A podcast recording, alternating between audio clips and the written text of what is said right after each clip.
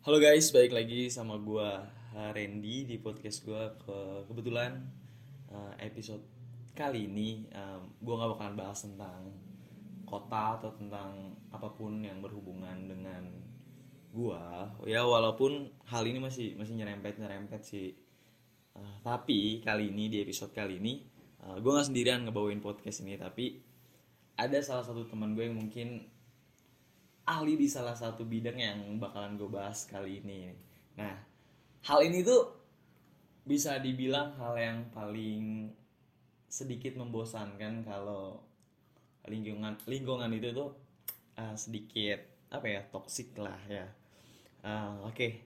uh, kali ini gue bakalan ngebahas tentang kepanitiaan yang ada di organisasi, entah itu di organisasi ataupun kepanitiaan yang ada di sekolah maupun di kampus karena orang ini tuh bisa dibilang ahlinya di kepanitiaan dan pengamat kepanitiaan uh oke langsung aja kita nggak usah nggak usah lama-lama ya nggak usah lama-lama kita hmm, kenalin teman gue oke langsung aja kenalin siapa nama lo Oke, selamat datang semuanya. Dari nama gue Muhammad Rafael Nizam dan gue mahasiswa di Universitas Guru Jadi Bandung ya. Mengambil jurusan Ilmu Komunikasi Jurnalistik. Oke, itu dia perkenalannya. oh, oke itu temen gue uh, ya yang tadi gue bilang dia Nggak maksudnya ahli-ahli apa, Cok? uh, ahli ahli kepanitiaan nih dia nih karena jam terbangnya udah banyak banget nih kan Baru tahu gue udah ahli Nah. kepanitiaan. sebenarnya kita kita nggak kita nggak bahas tentang kepanitiaan sih cuma lebih kayak ngebahas tips-tips atau se- suatu hal yang harus dihindarin dari kepanitiaan aja sih Oke. karena kan sekarang tuh bisa dibilang eh, banyak event yang kepanitiaannya itu lebih menyusahkan ke anggota-anggotanya kan Budayanya ya, nah sistemnya. itu karena kan seharusnya kepanitiaan itu menjadi hal yang sangat menyenangkan dan cukup bisa salah satu Jadi bisa, pengalaman lah ya, ya pengalaman pengalaman gitu gitu. bisa jadi hal yang apa ya cukup berguna banget lah Hmm, buat benar, benar. buat ke depannya gitu. Ya. cuma kan ada beberapa hal yang emang harus diperhatikan banget nih. Nah mungkin langsung aja gue ke ke lo nih. Menurut lo gimana sih kepanitiaan yang emang bener-bener uh, lu rasa tuh enjoy buat dijalanin atau emang bener-bener enak nih ini kepanitiaan yang bener gitu. Nah kira-kira gimana sih kepanitiaan yang bener menurut lo Oke, oke. Eh, sebenarnya sebelumnya ini dulu deh. Mungkin banyak yang belum tahu gue sering ikut panitiaan. Memang tapi nggak Ya. sering itu. oh, oke tapi gue tetap ngambil kepanitiaan di mana pun kayak dari internal kampus ataupun di luar kampus gitu ya tuh banyak perbedaan yang terjadi di internal dan di luar Hmm. bedanya yang maksudnya kayak di internal itu kan kita ada ideologinya gitu Iya. di di himpunannya itu ada ideologinya Hmm. sedangkan di luar itu kan kita berbagai dari berbagai orang berbagai berbagai daerah jadi lebih lebih enak itu lebih tidak ada tidak ada ideologi tidak ada peraturan gitu iya akhirnya lebih nyatu dan lebih profesional hmm. Nah ini yang paling yang paling menyebalkan ketika kepanitiaan. apa tuh kira-kira Ketika ideologi itu bermain di dalam kepanitiaan atau kan kalau kepanitiaan itu kan kita harus profesional kan, nah ah, benar. harus bertanggung jawab terhadap uh, job description kita gitu kan, Hmm, tugas kita kita harus bertanggung jawab. Dan karena adanya ideologi ini, misalkan katakanlah ideologinya kekeluargaan. ah Kita sering tuh denger tuh sering sering banget sih itu kalau kekeluargaan tuh ibarat hal yang sangat kental gitu Kental kalau di, iya. kalau di terutama di dunia permahasiswaan Hmm, lah ya di banget. dunia dunia kepanitiaan panitiaan yang ada di masih apa di kampus, lah gitu ya Karena mereka menganggapnya dengan kekeluargaan kita bisa jadi solid gitu. loh. wow Dan itu sebenarnya bisa memang, Ah. cuma cara pengaplikasiannya yang kadang miss gitu, kadang salah. Hmm. Misalkan di suatu pernikahan gue pernah ngikut, gimana ini benar-benar ya ada lah ya. Oke ya, sensor lah Anda ya, menyebak oke. saya. Iya. so gimana Pernah memakai kekeluargaan ini, gitu ya. ah, iya dan ketika memakai kekeluargaan itu, yang ada malah terjadi perpecahan. hmm, gimana Dengan, dengan cara kayak ketika kita eh, tidak melakukan tugas satu aja, ah kita malah diomong kayak oh, gimana mana kekeluargaan lu Oh. mana solid lu cepet sini datang kita Oh. kerjain gitu tuh iming-iming kekeluargaan ya. jadi menuntut tanggung jawabnya dengan cara seperti itu Hmm, lain hal dengan eh, yang lain gitu tuh saya kayak gue pernah di eksternal di penelitian luar luar Iya. kampus yang di mana uh, profesionalitas dan tanggung jawab itu tuh dita ditagihnya dengan cara semangat kayak Mhm. ayo kita kerjain ini supaya acaranya meriah supaya acaranya berjalan dengan lancar berjalan ya lancar surplus Oh, gitu ya. duit iya. ngalir Oh. gitu banyak pemasukan lah Banyak ya pemasukan. Dan pengeluaran nggak terlalu banyak juga Iya. jadi tutup sama pemasukan gitu nah itu yang menurut gue yang paling paling pentingnya itu itu sih karena ada Hmm. ideologinya dan itu malah yang aduk gitu ke dalam kepanitiaan tersebut Oh iya.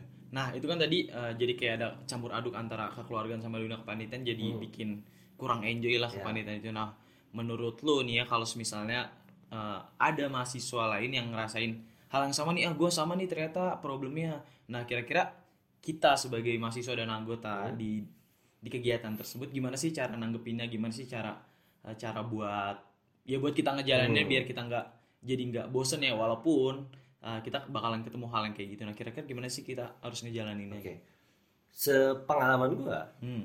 ketika gue ngelakuin penelitian dan ada ideologi yang bercampur dan jelek ya Iya. istilah jelek ini membuat ideologi yang memang pengaplikasiannya jelek gitu Iya.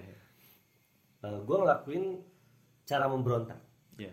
jadi gue misalkan ada sistem atau budaya yang jelek ibaratkan eh, ada budaya yang kayak "Eh, kita atur rapatnya jam segini aja ada pasti pada ngaret semua. Iya. karena itu kan budaya jelek kan. Seharusnya Iya, kita emang jangan jangan mengiyakan hal tersebut. Kalau mengiyakan ya pasti ngaret gitu. Iya. pasti telat ya. Nah itu budaya jeleknya. Dan di situ dengan cara eh, melawannya dengan cara ngeberontak itu kita ajak teman-teman sekitarnya dulu yang kecil Iya. misalnya lah anggota kelompok kita anggota bidang kita yuk ajaklah eh, untuk jangan sampai ngaret jangan sampai telat. Iya. kita berontak terus ketika udah datang di tepat-tepat waktu langsung kita tagih semuanya Hmm. ayo cepet datang rapatnya kan jam segini jam segini gitu jangan eh, jangan mengiyakan telatnya itu jangan mengiyakan ngaretnya itu gitu loh dan pemberontaknya dengan cara kayak mengkaderisasi teman-teman sekitarnya dulu loh Hmm, iya. Terdekat Kasih- dulu ya, ya. kasih ngasih tahu kalau ini tuh salah loh ini tuh salah kalau memang benar ya udah nggak usah gitu Iya. ya. bener. kalau budayanya salah ya dikasih tahu gitu tuh supaya kita yang mulai gitu Iya, iya. ada yang berani untuk ngeberontak satu orang supaya yang lain ikutan Hmm. gitu. Karena kita bisa jadi pembawa Ya, hal. pionirnya Ya, lah gitu ya. begitulah. Nah, uh, berhubung tadi kan uh, budaya-budaya yang mungkin bisa dibilang dari jam ngaret gitu nah kan uh, banyak nih uh, kayak rapat-rapat di kepanitiaan tuh yang mungkin manajemennya jelek gitu. Manajemennya Hmm. jelek dalam dalam artian salah satu contohnya uh, rapat nih, rapat malam misal rapat tiba-tiba ada rapat dari mungkin jam 9 atau jam 10 malam Ah. iya, iya. sampai kelarnya itu bisa tengah malam nah itu menurut lu gimana sih cara nanggepinnya atau uh, ya pokoknya menurut lu ini Hmm. baik nggak sih nah terus menurut lu seharusnya gimana gitu Oke oke. Sepengalaman gua ini balik lagi Iya. ya. Bisa salah bisa enggak. Iya, tergantung ini kan tergantung pola pikir masing-masing. Mm-mm. Ketika rapat sampai malam itu menurut gua ada satu kesalahan eh, di mana tidak direncanakan nih ah iya apa aja yang mau dibahas sesuai urutan prioritasnya gitu. loh. Mhm. Misalkan kita mau rapat, satu harusnya udah ada listnya gitu, udah ada daftarnya. iya Kita mau bahas apa aja dan ditargetkan waktunya jam berapa gitu tuh. Hmm, iya Kalau misalnya ta- setelah ditargetkan pun masih telat, masih masih lebih waktunya, ya nggak apa-apa, asalkan targetkan lagi gitu. Hmm, iya Nah, gue pernah melakukan ini di bidang acara eh, salah satu kepanitiaan di gue tuh ya, gue ngelakuin pokoknya rapat itu paling maksimal dua jam. oh iya berarti selebih itu udah Nggak, pokoknya kalau udah dua jam selesai gitu. nah iya Mau nggak mau kayak gitu tuh. Karena bagi gue rapat lama-lama juga nggak akan masuk ke otak gitu. tuh. Ah, ya kan? benar-benar malah jadi ya, malah ribut terus yang ada diskusinya gitu tuh dan di karena ada patokan dua jam mau nggak mau sekretaris gua harus eh, mengurutkan apa yang harus dibahas gitu Iya. supaya nggak eh, lebih waktu Mhm. dan kalaupun misalkan lebih waktu sisa yang belum dibahas itu akan dibahas minggu depan Ah. kecuali itu urgent banget ya kecuali itu darurat banget Hmm. gitu dan salahnya itu ya itu nggak ada urutan prioritas yang daftar atau listnya tuh oh kita harus bahas ini kita harus bahas ini berapa menit kira-kira Iya, berapa menit. manajemennya masih Ya, buruk banget lah ya itunya dan salahnya juga para peserta rapatnya itu terlena gitu tuh. Terlena oleh diskusinya yang makin manas makin ikutan. Jadi mereka eh, malah berdebat malah ini. Dan itu kan salah sebenarnya. Dan malah malah jadi out of context gitu. Mhm. malah ngebahas yang lain tapi sebenarnya yang intinya tidak dibahas. Oh oke. Akhirnya lama. Oke, mungkin itu kan beberapa hal yang emang harus diperhatiin banget nih ya. hmm. Nah, terus mungkin ada salah satu hal yang mungkin yang lebih penting banget nih kan di kepanitiaan tuh ada uh, kalau di kampus gua nih ya kalau di kampus gua tuh ada istilah uh, demisioner nah Oke. itu kan uh, mantan kepanitiaan di periode sebelumnya Ya. yang yang jadi ngawasin lah ngawasin kepanitiaan nah Jadi penasehat lah ya. Nah, jadi, ya. jadi penasehat gitu intinya. Nah, karena kan ada beberapa penasehat ini tuh mungkin malah jatuhnya ngejatuhin ngejatuhin si kepanitiaan Hmm.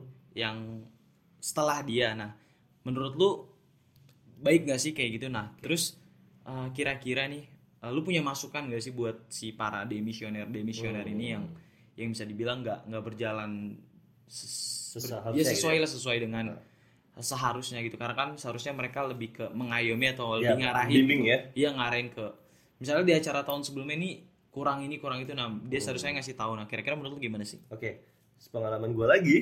ya pengalamannya banyak sekali Oh, jelas dong. Ketika panitiaan itu ada juga tuh penasihat begitulah ya. Nah, Nah, tapi yang terjadi adalah di awal atau di tengah itu atau ketika jalan lah ketika jalan panitiaan itu eh, dia memang masih membimbing tapi Ah. membimbingnya hanya sedikit-sedikit saja gitu Hmm. dan ketika dia membimbing pun harus kita dulu sebagai panitianya yang nge-reach mereka gitu Ah, iya. yang ngedeketin mereka harus ngechat duluan gitu harus nge-message duluan mhm, dan di sini gue heran gitu Ah, misalkan ibaratnya lu kan penasihat gitu ya. Iya. Penasihat itu kan seenggaknya datang duluan dulu kayak gitu. kita kan nggak tahu apa-apa kan. Iya benar. Apa masalah dari tahun lalu gitu kan kita nggak tahu untuk Hmm. acara tahun sekarang ya. Dan lucunya juga ketika eh, ada evaluasi yang di tengah-tengah untuk evaluasi acaranya ibaratkan gitu ya. Dan mereka tuh malah eh, menanyakan ha- mengkritisi hal-hal yang negatif yang emang kemungkinan terburuk. Tapi Iya. itu it's okay sebenarnya. Hmm, tapi cara penyampaiannya itu yang menyudutkan gitu. Tuh ya seharusnya misalkan gini deh ada misalkan ada pertanyaan kalau misalkan nanti eh, di hari acara ada hujan gede dan mati lampu nah venue gimana nih? Misalkan acaranya webinar gitu. Iya, webinar kan butuh listrik ya. Nah, misalkan mati lampu kalian harus gimana? Kalian mau nggak tanggung jawab? Nah gitu tuh. Hmm. kata-katanya tuh menyudutkan. Kayak menjatuhkan lah ya. Iya dan ha- seharusnya kan eh, mereka tuh sebagai kakak ya kan? Ya, Iya. sebagai kakak tuh tahu nih oh yang ini kayaknya belum disiapin deh. Iya nanti tanyainnya ini kalau misalkan kita hujan terus mati lampu kira-kira kita mau ngapain ya? Nah, gitu tuh. Nah iya. itu kan lebih enak ya? Iya.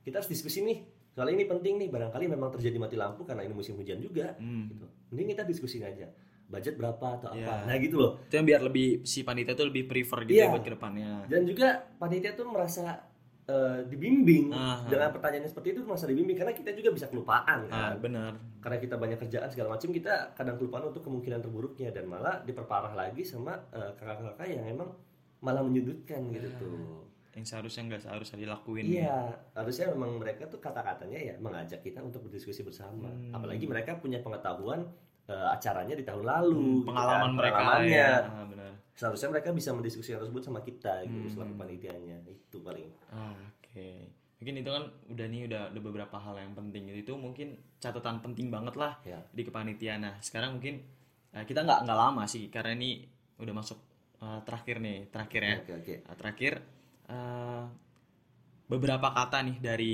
lu sebagai emang orang yang udah banyak jam terbangnya lah di kepanitiaan gitu. Nah, eh, pesan lah pesan atau beberapa kata-kata singkat aja buat buat teman-teman kita yang mungkin masih berjuang di kepanitiaan gitu. Nah, sok langsung disampaikan aja. Gitu. Oke, oke. gue mau pengen kalian semua yang ikut panitiaan selalu ingat kalau belajar tuh nggak harus dari internal aja. Nah, benar.